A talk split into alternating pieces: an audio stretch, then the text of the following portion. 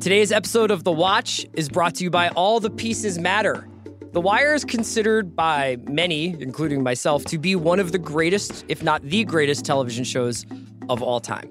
And now, New York Times bestselling author Jonathan Abrams has the behind the scenes story of the show as told by those who lived it. I gotta say, this is a great book about an incredible television show. Abrams is, is our guy. We're gonna have him on the show soon. The book comes out February 13th. The Wire had this incredible collection of veteran actors and writers and also got people who are so new to the industry. You get this incredible chemistry, this incredible viewpoints on making a show, what the show wound up meaning to people. Uh, there's so much in the book that you never knew about this iconic and beloved show. All the Pieces Matter is available February 13th, wherever books are sold. And stay tuned for when John joins me and Andy on The Watch. Today's episode of The Watch is also brought to you by the Showtime hit series Homeland. The show with its finger on the pulse returns for a new season starring Claire Danes and Mandy Patinkin. The crisis in Washington continues with the attempted assassination of the president. And now, as the ultimate outsider, Carrie Mathison attempts to save a government heading off the rails while a resistance movement threatens violent revolution. Homeland returns with new episodes Sunday at 9 p.m. Download the Showtime app now and start your free trial.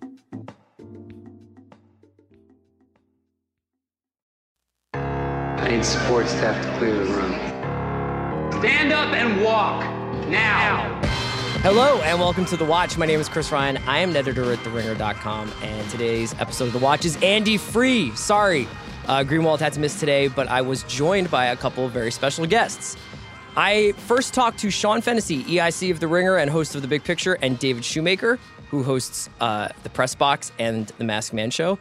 We chatted a little bit about all this Star Wars news happening this week. We heard that DB Weiss and David Benioff, Game of Thrones showrunners, were going to be joining the Star Wars franchise to make a trilogy of films unconnected to the Skywalker saga. That is the second group of movies now that have been assigned. Rian Johnson's working on his own original trilogy. We still have the Star Wars anthology movies with Solo coming on Memorial Day, and we still have to figure out what's up with Kylo and Rey. So we have tons of Star Wars stuff happening how much is too much Star Wars? That's the question we wanted to answer. Uh, at the second half of the podcast today, I was joined by a really cool filmmaker named David Bruckner. We talked about his movie, The Ritual, which is coming out on Friday on Netflix. If you are a horror fan, I highly recommend checking out this movie, even if you're just into like psychological thrillers or kind of strange offbeat dramas. This movie stars Rafe Spall, which is one of my favorite actors. Uh, he was in a really great uh, British crime show called The Shadow Line a few years ago, and, since then has shown up in Prometheus, The Big Short, and just a bunch of stuff. You can look him up; you'll you'll recognize him immediately.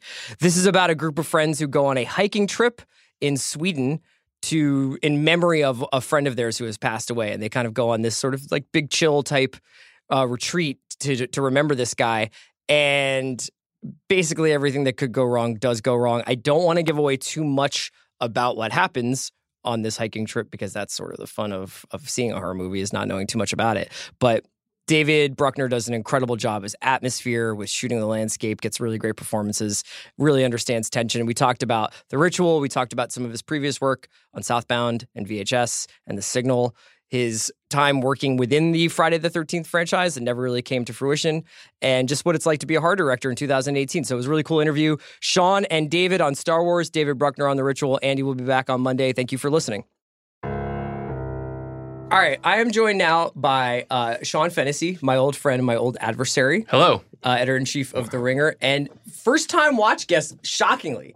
Amazing. I'm really sorry. David Shoemaker, aka The Masked Man, the art director of The Ringer, the host of the Masked Man Show, the co-host of the the Press Box podcast. Your favorite podcaster's favorite podcaster, David Shoemaker. That's great. I thought I was here to have an intervention about the watch logo. So this is, um, that's yeah. Without Andy here, that would be a good time to do it. Uh, actually, I'm brought you two gentlemen here to talk about a galaxy far, far away. Um, I want to talk about Star Wars. I want to talk about Star Wars saturation. Okay, this isn't concern trolling. This is just like an open and honest exchange of views. And that's what this is about. So this week we had the announcement that David Benioff and DB Weiss would be working on an additional trilogy of Star Wars movies outside of the additional trilogy of, trilogy of Star Wars movies that Rian Johnson is right. scheduled to contracted to work on, and outside of the Sky, Skywalker saga that is maybe wrapping up with this J.J. Abrams film coming out next year, or maybe we'll continue on beyond that with the Rey and Kylo, the Skywalker saga, whatever. Then we also have the anthology movies. We got Solo coming out at Memorial Day. One would assume that they have other ones in the hopper.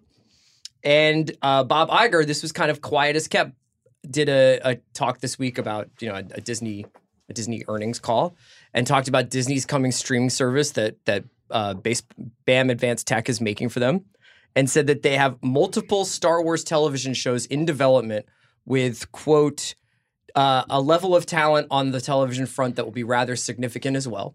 That would be sort of the the marquee titles in this Disney streaming service, which will also include all the content from Fox that they just bought, the FX stuff, the Disney stuff, the cartoons, everything.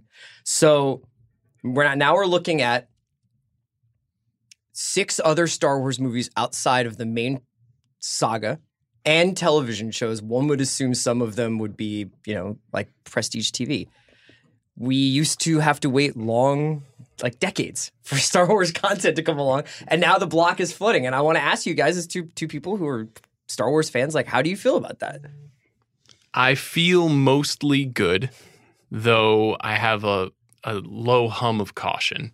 Um, not because I think that the product is going to be diluted, but because I think that the end game of this is less Star Wars content and not more, because I think we've already seen a very modest dip in the returns on the last three films.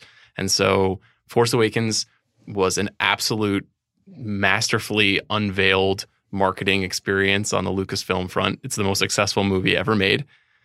Rogue One was mired in some controversy Mhm. and some reshoots and was less successful, though it was a more obscure kind of mid-story tale. So the, I think the expectations there were a little bit lower. And then The Force Awakens has been a certainly a hit and certainly a world conquering movie. the one that just came Last, out. Yeah, excuse yeah, me, yeah, The. Last Jedi um, has been a world conquering hit, but has made less money Yes. and has also been mired in a controversy all its own or around fanboys, around the reception. And that trend may continue with solo. And then you have a declining asset on your hands when you have four consecutive sinking box office returns. And then you have greenlit six more movies, plus the other anthologies you noted, plus the, these TV series. And then what do you have when things are garnering less and less attention and less and less interest? Yeah, well, uh, I agree I, with almost everything you said. I, I think that I don't, this is sort of like a like a force versus dark side uh, vibe going on inside me because it, it's difficult to not when you talk about the subject for more than 10 seconds it's difficult to not let the pessimism creep in right? I mean that's the narrative that's easy i mean that, that's easiest to tell. I think that there's the sort of what we're seeing is the competing the- like the competing forces of the you need to give this you need to give this feeling of confidence to the audience right? That this this that, that's why everything's being unveiled as a trilogy before they even go into production Sure. right to invest in film number one you need the, the the average viewer wants the confidence that there will be two more or maybe many more the tv show uh, tv shows. But the but the flip side of that is yeah diminishing returns that it's just not special anymore. You're not you didn't just wait 10 years to see star wars you know? You know that there's going to be one coming out. You know that you can wait i mean the turnaround time when the Disney app or the whatever be, uh, comes into existence might it might be three months from from opening day to you can watch it on your TV. You know, I mean, so there's less of a drive to storm out to the theater and see it. Um, so yeah, I mean, it's it's a it's an interesting spot they find themselves in. I mean, I, I don't I I I'm, I'm hesitant to kind of notch the last three movies off as like a downward trend because there's still I mean the Last Jedi is still what like the like sixth highest grossing movie of all time or something like that. I think mean it's fourth. Yeah. Yeah, I mean it's it's it's crazy, but yeah, I mean the expectations for this is so for these movies are just so so high. So for the last couple of movies for for Force Awakens, Rogue One, and Last Jedi, we've I think one of the overarching macro narratives about that to some extent has been people's emotional relationship to the original trilogy because it's not only uh, subverting our expectations about who those people were, who Leia was, who Luke was, who you know, uh, what the dark side was, what the light was, but it's also playing a lot of the same melodies from those movies in terms of an orphan with a gift, this battle for that powerful child's uh, like powers, and you know this sort of collection of uh, rogues and bandits that are around these people that are kind of on the on the margins that come into this the, to the central storyline to save the universe over Mm-hmm. and over again. Imperial coloni- colonialism versus a ragtag bunch of rebels. That's Exactly. the story of all of these movies. when they hired Benioff and Weiss, the first thing that jumped into my head, obviously, is just like S- Star Westeros. Was that they were gonna they were being brought on to do the thing that they did with Game of Thrones, which is see this world on these multiple levels. And the thing that Game of Thrones does is that for all the swords and shields it has, it's basically people in rooms talking, making moves, making political moves. And the thing that's fascinating to me and at once incredibly intriguing and probably a little bit a little bit scary is this idea of Star Wars getting away from the wars or Star Wars getting away from the stars or whatever you want to say, however you want to put it. But Star Wars deviating from the tricks that we know work within it. Because the last time there was a massive deviation from that kind of stuff was the prequels. And people didn't, at least initially, particularly care for the prequels. They didn't want to see a movie about taxation and Senate moves and the rise of something we'll see whether or not this is like I think that they thought they had a lot more on their hands with the history of Star Wars, the pre uh the pre trilogy history, and I don't know if they're really getting that. I don't know if they really actually have the the gold mine on their hands that they thought they did because Rogue One and Solo have both had problems not only behind the camera, but I think people are like Han Solo's dead. Yeah. Much much a movie about a dead guy. Rogue One, I know what happens to those people at the end of Rogue One. Well, I mean, you also have to. I mean, there's there's a risk involved that we've seen. Rogue One was a great example. We, we I mean, theoretically, that could have been a smaller. They could have allowed that to be a smaller movie. Yeah, right. That was an, I think But- initially the plan. Yeah, but they're worried about, as Sean rightly pointed out, they're worried about the you know the meta narrative about the the trajectory, and so they start they they go all in with reshoots and with plugging it as you know a necessary movie, even if it's out of the trilogy. I mean, you Solo, I think, is going to be really interesting because, like, in order for if we if we sat around and came up with the story for a Han Solo, you know, backstory movie, I mean, you have to, in order for it to be, in order for it to possibly be really great, you have to risk it being really bad, Yeah, right? absolutely. And the and and going the safe route is is you know that risks this sort of like steady decline. I feel mm-hmm. like. I mean, and we're talking about Han Solo here. You know, people have been tweeting nonstop about you know it should have been a Lando movie or. You know, of course, every diehard fan would love to see a Boba Fett movie or something like that, but that's a huge risk. You know, mm-hmm. who, there's no guarantee that people are going to line up to see a Lando Calrissian movie with Donald Glover in the lead role. Like we would be really stoked about it with a really interesting director or writer or whatever. But like that could be that could make like a quarter of what The Last Jedi made. You raise a really interesting point. I think with Solo, they actually did make a move towards taking a risk by hiring Lord Miller to make that movie, and they got gun shy. What, why they got gun shy specifically, and why Kathleen Kennedy moved them off that project, we don't know. But that seemed to be a moment when we could imagine d- different complexion to each movie, a different tone to each Star Wars movie. And when I saw the Solo trailer, I was like, "Oh, this is a Star Wars movie. This is not a comedy. This is not some like." um lighthearted like high school movie set in the stars that's it's it, that isn't what they're going to give us they're going to give us darkness a sooty atmosphere you know war-torn nations rebel pilots the same stuff that we've always seen even if it's slightly different tonally it, it's not a radical change the thing with benioff and weiss is they made game of thrones a worldwide phenomenon in two ways. One was because of what you noted, which is that they have this gift for dialogue and and palace intrigue. And then the other thing is sex and violence. Mhm. And sex and violence don't really exist in Star Wars. There is virtually no sex, with the exception of one moment of incestuous kissing and the I guess the native passion between Jabba the Hutt and his slave women. Sure. Um, and then on the violence front, you know, it's it's a world of blasters and far off death, and like there is genocide, but Right. there's no blood spilled. Right. And this is there. There's never been a red wedding in the Star Wars universe. Could could Star Wars sustain that? I would like to see it, but then that's an R-rated movie, which eliminates a huge audience for these movies. These, these are it would kids probably movies. work better as TV. It would probably work better as I and, and I just one thing that really surprised me about them getting this job is that you know they've worked for the better part of a decade now they've had to live in Ireland and go to these far off reaches to shoot Game of Thrones, but I thought that they were going to be like, great, like we did it. We'll be making money off of Game of Thrones for the rest of our lives. Let's go make a bunch of like crime films and like you know our our own little like sort of movies for a while, and ne- never have to move our families or live away from our families for years on end again. And maybe they can do most of this stuff for Star Wars out of Disney. Like who knows? But I, I keep going back to this idea of what is it that people want from Star Wars? Because I think when we first heard about these movies starting to come out, one of the real excitements was, is it going to be like about Wedge and the and like Star and like and like the Academy and what's it like there? Or How, what, percentage of people listening to the podcast right now know what who Wedge is? Yo, pretty high number.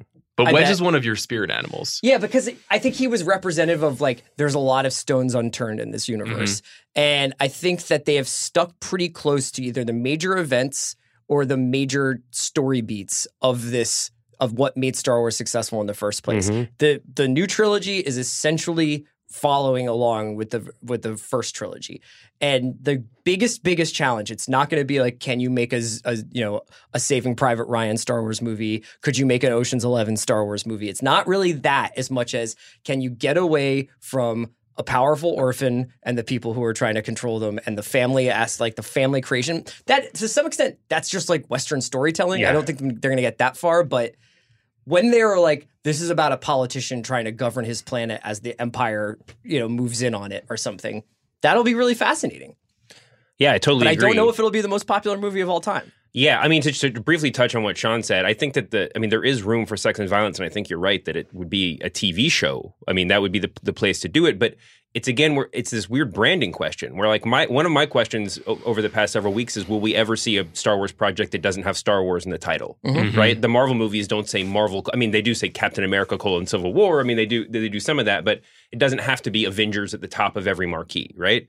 Um, but having it, I mean, they again risk you know, reducing viewership if they take Star Wars out. I'm sure they would say that, and also, but having it on the Disney platform, I think that reduces. If they if they did a Star Wars Netflix show, sure they could have sex and violence, you know, but having it on your own native platform makes I think it's riskier. I think they would be more reluctant to do it. I don't know. I think that the real the, the real risk with Benioff and Weiss, and I love Game of Thrones, and and I'm you know I think a relative supporter of theirs compared to some of the some of the voices over last season, is that they are you know they they're not creators. They're they're really high level Adapters. managers adapters yeah. And you know Rian Johnson is I think a really great filmmaker. I mean Brick is one of my favorite movies but I, every time I every time he, when I saw Looper I was just like just let him do just let him do the intuitionist. Give him a book to Mm-hmm. to, to work from because he's got so much talent but it seems like he needs something to guide him. And and it's funny cuz Abr- JJ Abrams you know, has this expansive mind full of ideas. What he chose to do was remake the original trilogy, more or less. You know, and I, it'll be really weird to see what happens when these when these creators get their own separate trilogies where they have to create. Yeah. Is Yeah. he going to be the broom kid at the end of Last Jedi, who's the star of Rian Johnson's trilogy, or is he going to do something completely different that takes place in a completely other part of the galaxy?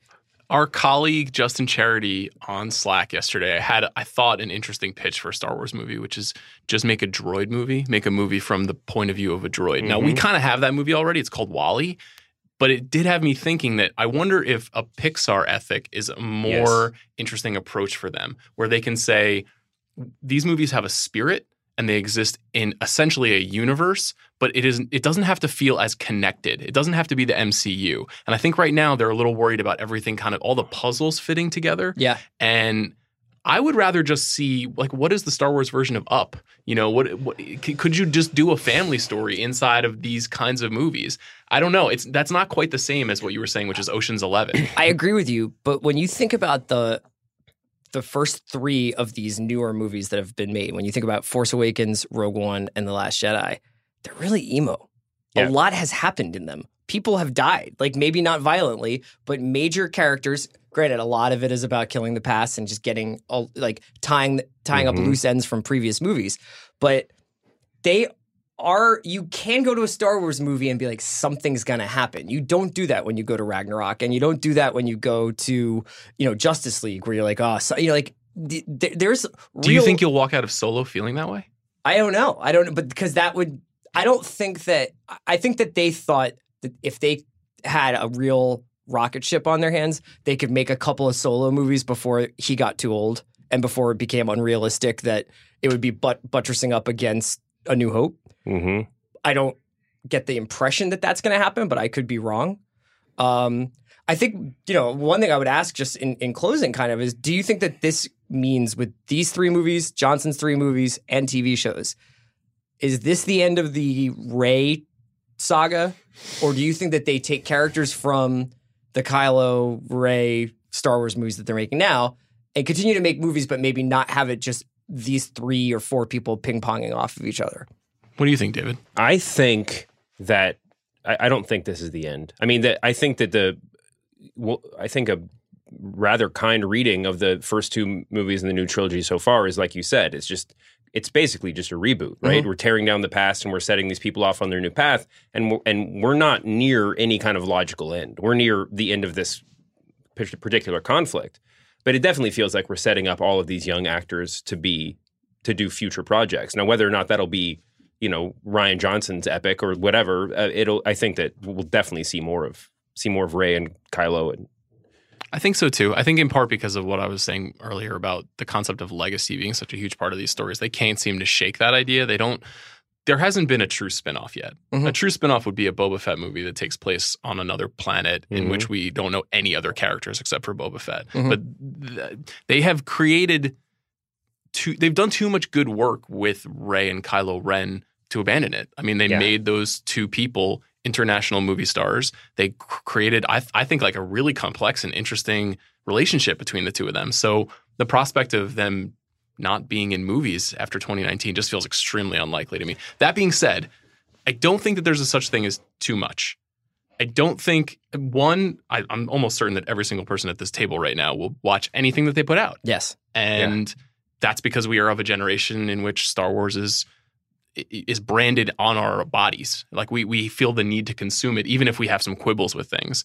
Whether that will be true for 17 year olds, I don't know. Yeah, I, I will say that the, one of the reasons why I think they they'll keep making Star Wars movies of this storyline that they're they've they're currently working on is that like I don't know that I've seen a character hit like the way Rey has, and in a way that I don't know that it, we even talk about very much. But like when I go to Christmas dinner with my wife's extended family, and people are just like, "I Rey, Rey is my favorite character of all time. Like that's my hero." Yeah, she's Indiana Jones. Yeah. I mean, she's a generational figure. Yeah. yeah. Um, so I, I don't think that they're gonna leave that as like we wrapped that up at the third movie, and I also don't think Daisy Ridley is like get me out of here.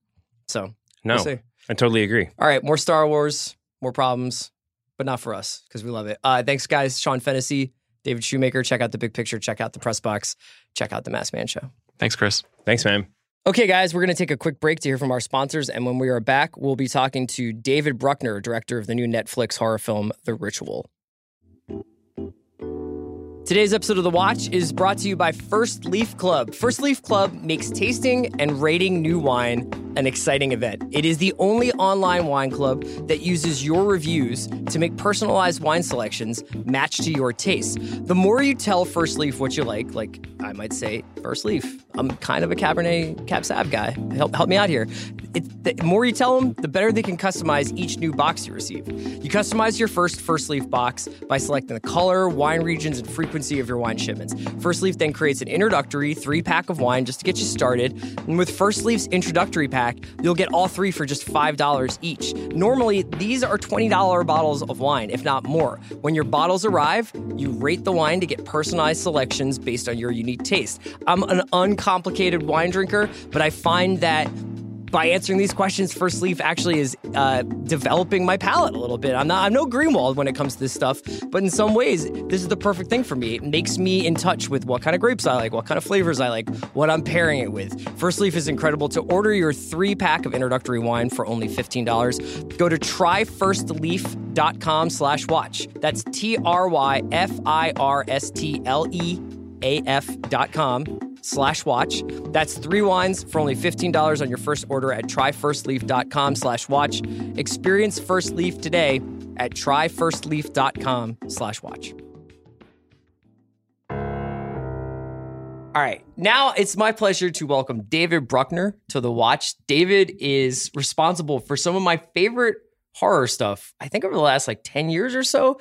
He had pieces of VHS and Southbound. And now he's got this great new movie that's coming out on Friday on Netflix called The Ritual, starring a watch favorite, Rafe Spall. I have to admit, that was like, as soon as I saw him in the trailer, I was like, yes. Oh, that's great. Rafe Yeah. Spall's starring roles are few and far between. Mhm. But man, did you ever see Shadowline? No. That Mm-mm. there's like this BBC crime thriller from I think like five or six years ago, Hmm. and he kind of plays like this. uh It's like almost Gary Oldman in the professional level uh criminal nut. And It's just he's great in that. yeah. Did yeah. you had you like had your eye on him for a while, or did you were you just like He was really our first choice Yeah. in the movie. Yeah, I mean, he was top of the list. It was like, you know, I, I we we needed somebody that had a certain um, who could play a certain alpha dominance that had kind of sabotaged himself Yeah. in a sense, and uh, and I think that's always been Rafe has always uh, he's been able to portray that a few times. I mean, all the way back to Shaun of the Dead, Yeah. when he played the the nineteen year old uh, disgruntled nineteen year old that Simon Pegg went up against, and uh, so, uh, but I, I'd seen him in uh, a movie called Scouting Book for Boys Uh-huh. more recently, which had really, you know, woke me up to the possibility. And uh, I was really fortunate because he was, I was in LA and he was just finishing a TV show in Venice, and so we we got together and kind of talked about the part and stuff. what was like he doing? And what, what show was he doing? Um, I, I forget the name of it at the moment. I think they had just wrapped. Okay. And uh, but yeah, he he came on board instantly, and then um, I think we spoke a common language, and uh, he's he's really interested in you know characters' weaknesses, you know, like what they where they falter in a sense, and and Ritual definitely dabbles in that. Yeah, terrain, he so. brings such like a a great humanism to like these Mhm. genre movies, whether it's Prometheus or whether it's even like a rom com, like you know, Give It a Year or something like that. Like I just really enjoy watching him in almost any different kind of movie. So for people who don't know about the ritual, and I, I don't think we should give away too much about maybe the back half of the plot, Sure. I guess, Uh-huh. because people will get a chance to watch it on Friday. Um, can you talk a little bit about what it's about and also how you got involved in the project? I got involved. I had read I had read the uh, script by Joe Barton, and they'd been developing that for some time at the Imaginarium, Stu- Imaginarium Studios in London, and uh, and it had this. Uh, I mean, first of all, Joe's writing has this just incredible. There was this incredible British banter at the Yeah. center of it that spoke knowingly of the situation these guys had kind of wandered into. Uh, but you had a real sense of character from it, and uh, and the movie it was just nuts where it went. And uh, I had a lot of questions, and uh, instantly went and read Adam Nevill's book by Mhm. which it's based, and just fell in love with the the, the, the whole project. And so um, I came on board, and uh, and we did a kind of a fourth pass on it together with uh, me and Joe and uh, Will Tennant at the Imaginarium, and um, and it was uh, it was about uh, you know certain masculine crisis. You Yeah. know, you were you were exploring not just who these guys were, but who they had been as friends at an earlier time, and uh, how the kind of uh, alpha hierarchy of the group had changed under a certain circumstance. And so the movie dabbled in feelings of uh, inadequacy, of uh, feeling the loss of confidence in your friends. And uh, uh, I think that kind of idea of masculinity in crisis felt like a like a fresh place to stage a horror film. Sure. Yeah. I mean, usually you've got a lot of these movies are focused on young people in crisis and or Mm-hmm. people like t- teens or whether it's you know young people and the, the cabin in the woods idea is very much uh, a part of that but like i really appreciated the fact that um you got the feeling like the the relationships within this group of guys had recently changed so that so that Rafe Mhm. Spall's character had been sort of the guy that who who was directing traffic for the most part Yeah. and then almost overnight it became like everything that was cool about him was the uncool thing about him Sure, sure. And you can feel tensions on that Yeah. front in the very beginning in a sense, but to to to for for Luke to be a bit of a braggart at the top and uh sort of showing his feathers so to speak and then to come up so short in this in this robbery in this situation that him and his friends find himself in was really it's an interesting territory. And also to put that right on a line where you can maybe relate to what he doesn't do in Yeah. a sense and ask yourself the same question what would i do in this in this circumstance? And on one hand it's like you know you want to be the hero you want to you want to stand by your friend. And on the other hand it's like um, is that just some machismo Right. stuff left inside you know from from an earlier time and should it be abandoned and uh, what was interesting to play with was how it persisted was how the, the failure on that front definitely still lived with him and and, and within the group and then he has another chance or another he's he's faced with another opportunity to sort of save his friends Mhm. uh to help them guide them out of this forest i want to talk to you about the forest as a as a setting Yeah. because I was curious as somebody who obviously has like a deep affection for horror films and has made, worked in this this genre before. It, was that in the back of your mind? Like, were were you always like, I want to go into the woods at some point? uh, I, I usually I'm more fascinated in kind of technological horror, like Oh, something that yeah, like being able to sort of satirize something that's particularly modern. Right. Um, so And the signal obviously does that. the signal does that. Yeah. I would even argue um, I did segments in VHS and Southbound. Uh, in a in a sense, they kind of do the same thing. Um, but uh, uh, no, this was this kind of came out of left field for me in a sense. There was something about dealing with all these kind of classic tropes and, and uh, impressions of classic mythology and the way that stuff all kind of boils down into symbols in Mhm. our minds. And, you know, I think of movies as nightmares, you know, Sure. horror films in particular as nightmares in a sense. So what you're encountering is both something that exists in this world, but it's also kind of a reflection of you in Yeah. a way. And uh, as a sort of uh, like a purgatory, like a plane to go into that in a sense. The idea of a, a spooky forest on a mountaintop um, in, in at the edge of civilization felt like really exciting, and and and it also had an endurance quality Yeah. to it that excited me as yeah, a filmmaker. and then there's also you you have that great Mhm. moment. I mean, the whole the fact of um, uh, who's the person? Is it Dom who who twists his ankle? yeah, mhm. And the, the fact that like you do have this inciting event that's like we have to take this shortcut, we have to get this guy off this mountain, and we have Right. to, even though everything is probably telling us we probably should not go into the dark woods, Mhm. we kind of have to do that. right. Um, it's set in northern Sweden on the Swedish Norway border, but you shot it in Romania. That's correct. I was wondering, so you have this probably a forest that's in your mind. You have like as you're reading the script and as you're thinking about it, you have this thing that's in your mind. So you get to Romania. What's the thing that immediately was different about it when you Mhm. finally are confronted with the physical space that you're going to be shooting with? And- Well, we had to look around a bit. Yeah. You know, I mean, it didn't make financial sense to shoot in Sweden where the movie's supposed to take place. Uh, so we we looked at a few different locations around Eastern Europe, and uh, we met a production services company in Bucharest that I had sent out a bunch of Mhm. samples of what I had hoped the forest would look like, assuming I wouldn't get anywhere close to that. when you do that, And- is that uh, photos that you have? Like so Just just stuff I pull from the internet. Okay. Just I wish it did this. Yeah. I, it needs another worldly quality. I mean, I wanted a certain like moss growth on the ground. We were looking for a certain kind of spiny, very intrusive, hard to pass through kind of environment. And uh, and and this production services company, um, um, uh, they they saw it and took us. They said, "We know what you want," and they took us on a journey up into the Carpathian Mountains, um, seven thousand feet on top of the Bucegi Plateau and uh, said, you know, check this out. and, uh, and we were blown away, and it was it was way more dynamic than I could have ever asked for. Uh, but it was also very challenging to get to, and uh, and it, we knew instantly that if we were going to take that on, it was going to be kind of a rough and tumble elements shoot. big, so you, big crew or how, what, how big uh, is about hundred people, Okay. yeah. But but you know, uh, uh, cast and crew, everybody up at same uh, in one lodge up on top of the mountain Yeah. for six weeks. So you know, you lose your mind a little bit as you probably Is should. altitude sickness at all up there? Or? At seven thousand feet, I don't I don't Not think it kicks in until around ten or eleven. Okay. But uh, but uh, but the oxygen's definitely thinner. Yeah. You can definitely feel it when you're scaling hills, and the environment was.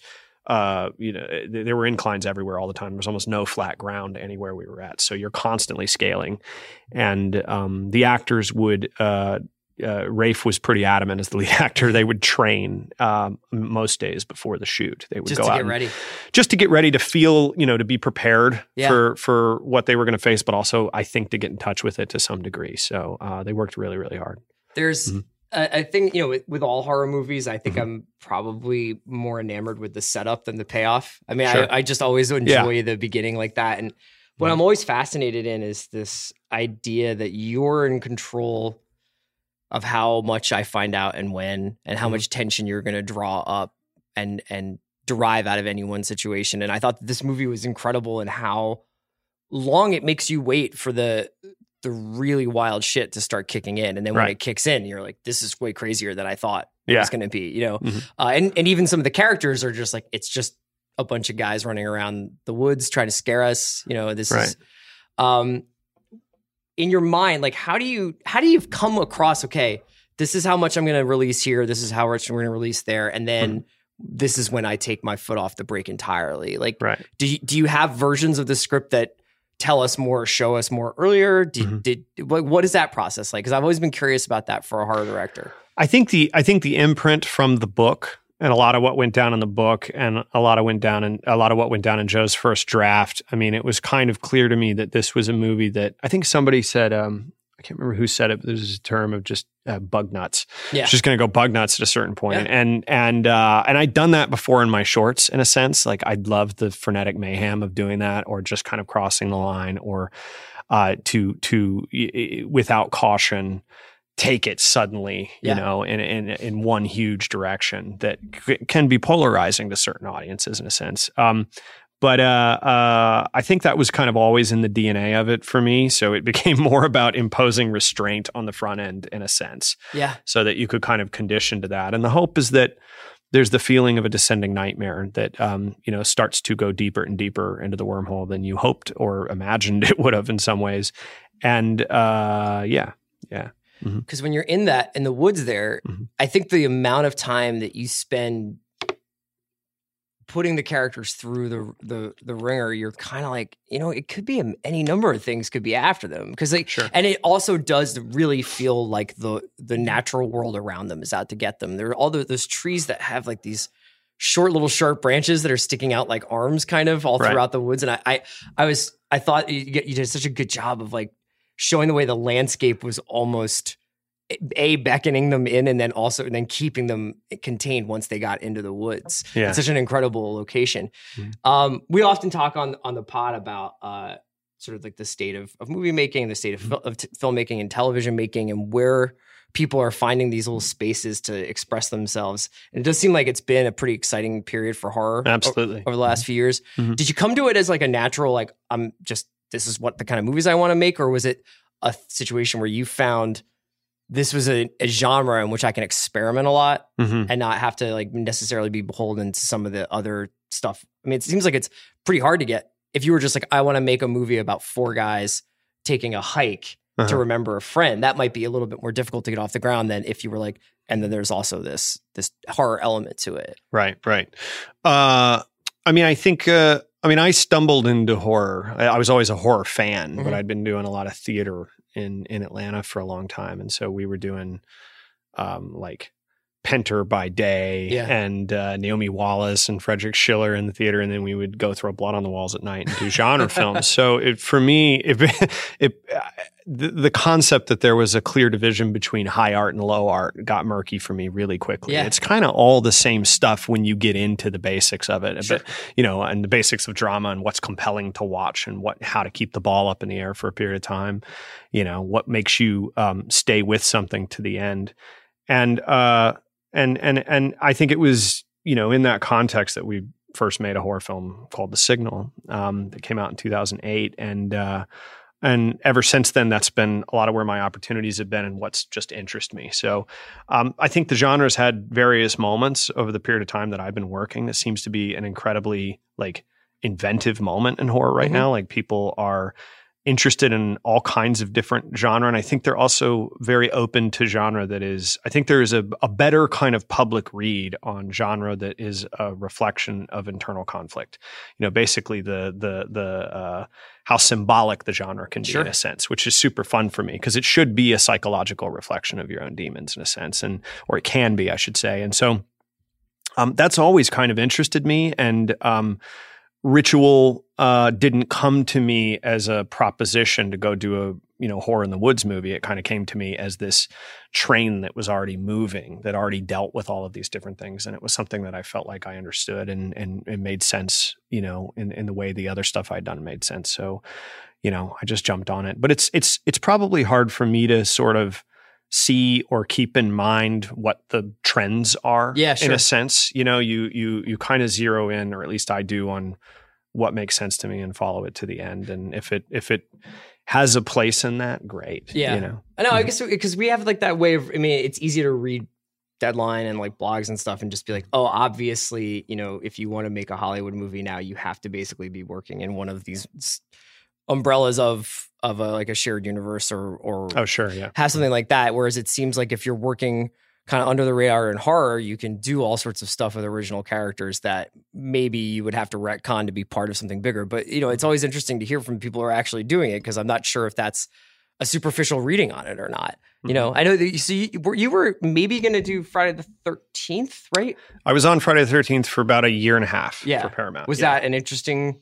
We just- Can you talk much about that? yeah experience? sure i mean it was awesome i got to work with some really great writers i mean the when i came on board um, Ian, uh, richard Naing and ian goldberg uh, had a draft and Okay. at that time the challenge was to see if friday the 13th could be a found footage movie which i was pretty apprehensive about Okay. but uh, but it was worth exploring and Was it set in the '80s still, or was it going to be a more uh, contemporary I thing? think that I think I think that was uh, a take that came. Yeah, I, th- I can't remember if it was our draft or if they already had a take on it that was set in the '80s. I think we may have steered it back to Okay. that at the time, and um, and and and that period was short lived. We were kind of exploring that. There wasn't a ton of traction, and then the door opened up to do a, uh, uh, a kind of a classic, you know, like reboot Mhm. that that wouldn't be constrained by found footage. And there had been a lot of discoveries in in their draft and our development process that we thought would translate to a proper reboot. So um, Nick Antosca came on and uh, and we did oh uh, yeah, did kind of a kind of a yeah. kind of a dream draft Yeah. of just okay so there's no found footage mandate you guys can have fun it's 1989 it's the last day of summer if if you could make the ultimate friday the 13th movie what would that be and uh, uh, and uh, and we were really really proud of it and uh, ultimately it didn't become a movie and uh, there were some lessons for me in that experience you know just as a filmmaker about where I'm going to put my time and stuff but uh, but there was there were a lot of great people that were a part of it that I think fought really hard to get it made but You know, we Yeah. all I like it's interesting to hear you talk about that because I think that um again, you know, you just if you just experienced all this stuff through reading about it, you don't Mhm.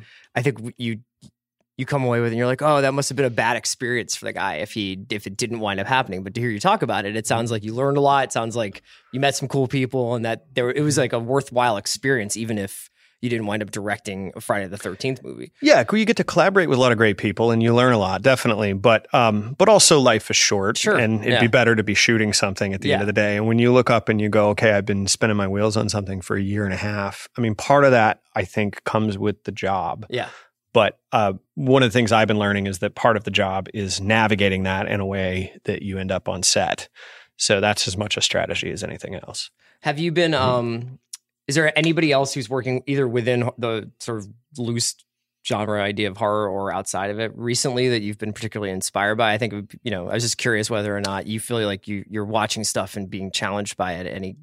Oh yeah, Yeah. yeah. I mean, I mean, a lot of it's probably been well spoken of, and you know, certainly uh, would not be uncommon to say that you know what David Robert Mitchell did with It Follows. Yeah. I thought was incredible. I mean, that was like one of the best horror movies I've seen in 20 years. Yeah. You know, that comes to mind instantly. Um, obviously, Get Out was just incredible. I mean, the the concept of a social thriller. I mean, I feel like I think anytime you can take, uh, you know, any kind of contemporary anxiety and uh, use that as the starting point for a horror film, or use you know the genre mechanics of horror to explore modern anxieties, Mhm. I think is really exciting.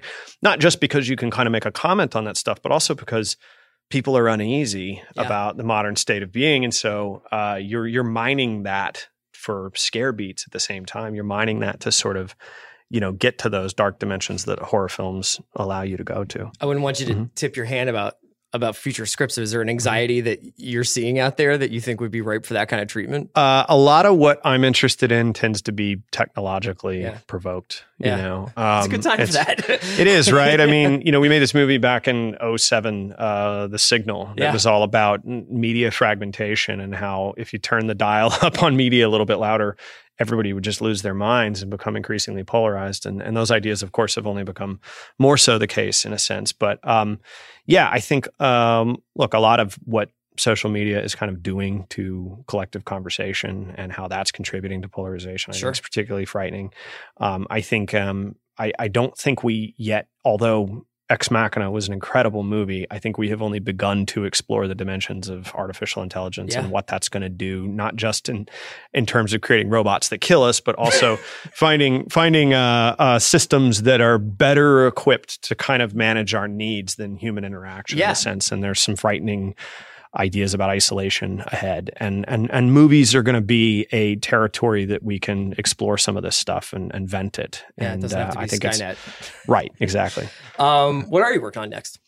Uh, nothing specific that I can really talk about, but Okay. yeah, um, some TV and some movies and stuff. But uh, everything, it's all kind of horror. It's Okay. all you know. Some of it flirts with uh, other subgenres and stuff, but um, yeah, to some degree, a natural extension of some of this stuff. Okay, mm-hmm. well, everybody should check out The Ritual. It's out on mm-hmm. Netflix. It'll be out tomorrow. Thank you so much to David Bruckner for coming by, man. Appreciate it. Really recommend the movie. Thanks. Right on. Thank you. Great.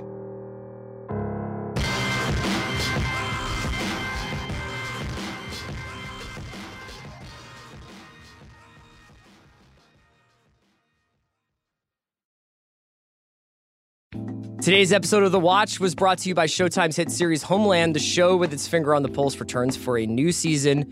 Abuses of power, civil unrest, agents and double agents isolated from the White House and the CIA. Carrie Mathison finds herself with few resources and many disbelievers as she tries to prove that not all conspiracies are theories. Homeland returns with new episodes Sundays at 9 p.m. Download the Showtime app now to start your free trial.